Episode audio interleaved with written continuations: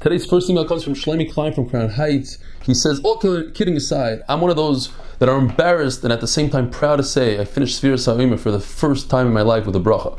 A big part of which was thanks to you and the MDY crew. The Havis Yisrael combined with the Havis HaTorah of our Chabura is surely bringing Nachas to the Rebbeinu Shleilam and is a true dugma chaya for Klal Yisrael. Best wishes for a safe and healthy summer with love and admiration. Your Talmud Shlomi Klein, Crown Heights. And this one is from Abrameir Farkovitz from the Five Towns. My wife would post the MDY sphere notices on her status, and at least five people told her that they only made it to 49 because of her post, just another MDY public service. And here's a coined phrase keep on duffing. Abrameir Farkovitz. So, Yoma Daf and I got the Gemara. The Gemara tells us, says in the Pasuk, in the Leitzim Hu Yolitz, if a person wants to associate himself with Leitzim, fine, we'll let him do so. However, if a person wants to associate himself with humble people, we will actually help him. Like it says, if you want to become tar, we'll help you. But if you want to become tame, we'll just open the door. The mashal is a person who sells kerosene and a farsamoin, good smelling balsam. If somebody comes to buy the kerosene, he says, You take it, self service, do it yourself. But the farsamoin, he'll help him because he wants to smell good. Any other person does is metamtim the lave. As it says in the pasuk, "Tamu behem v'nitmeisim bom by nevela." It says without an aleph, so we read it v'nitamtem. If a person causes himself a little bit of tuma, we allow him. The Shemaim allows him to become more tame, and he'll become tame above and in olam abba. But the opposite is true with kedusha. V'skadishtem v'isim kedoshim. If you mekadosh yourself just a little bit, they'll give you a lot of kedusha. They'll be mekadosh you up above and in Oilam Abba. And with that, we finish Omar Lahem HaMemuna, that's the third parak. And now we're going to begin the fourth parak. It's called Tarif Bekalpi. Talking about the two goats that one goes Lazazel, you push off a cliff, the other you chef as a chatos, and they were chosen through a girl, through a lottery. The Kohen Gadol has to do it really quickly, he has to stick his hand in and grab because so he shouldn't feel around and feel which one is what. The box was made out of wood and it could only contain two hands. That's the house. That's that was the size.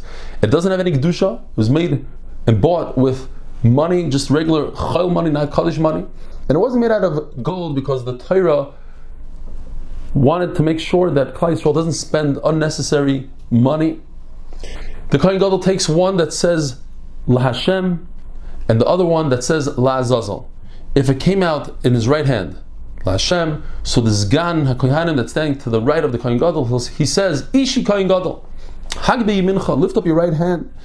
And if it's the left hand that pulled out Lashem, so the one standing to his left, which is the Rosh Beis Av, he says, Hagbe Yismolcha, lift up your left hand. And then he takes the two goyrelos and he puts it on the goats. And he says, La Hashem Chatos. So he establishes, that's how he makes that one a Chatos. Rabbi Shmuel says you don't have to say Lashem Chatas, you just say La Hashem without the word Chatas. And everybody that hears the Shem Hashem answers Baruch Shem Kavod Malchusay. Rabbi Yehuda holds that all the in the Beis were done with the right hand.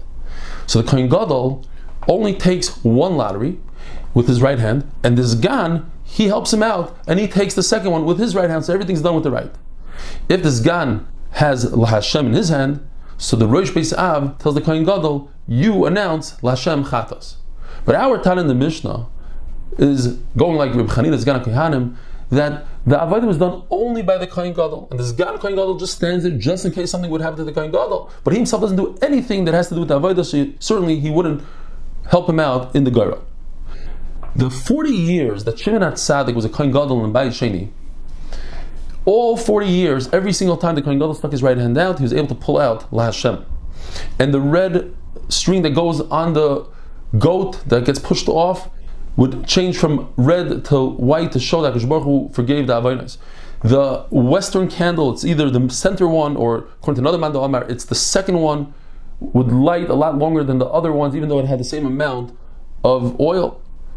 The Atzim Arocha that the Kohanim brought would overcome and keep on burning. You didn't have to bring more wood besides the shteik zira eitzim that you bring once in the morning, once in the evening, because that's a special mitzvah to bring.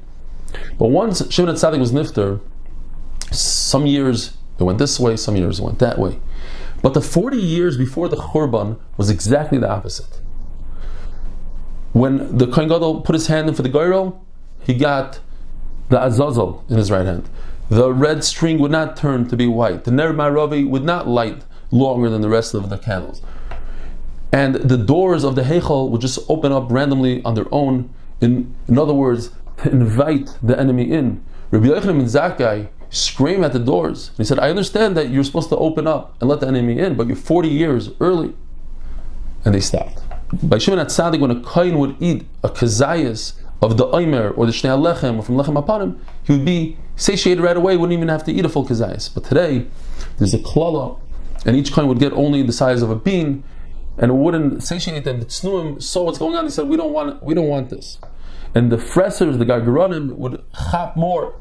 There's once a person who took from somebody else that took from someone, and they called him a chamtzan. Chamtzan means a gazlan. The Gemara brings psukim to prove that a chamtzan is a gazlan. The year that Shimon Tzadik died, he predicted that he's going to die, and he said every year there's an older person who comes into the Kodesh Kadashim with me. He's wearing white and he has a white uh, hat, and he would come in with me and go out. And this year he was wearing black and he went in and didn't come out to Raya, I'm not going to live. The Taisis Shalom says, you're not going to go into the, the Kodesh HaKadoshim, not even a Malach. This must be that it was the covet of HaKadosh Baruch Hu that walked in.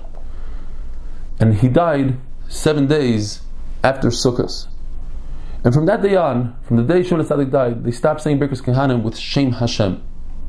The Beis HaMikdash has a number of names. One of them is Levanon, and it means that Klal Yisrael's Averis become white through the Beis Hamikdash.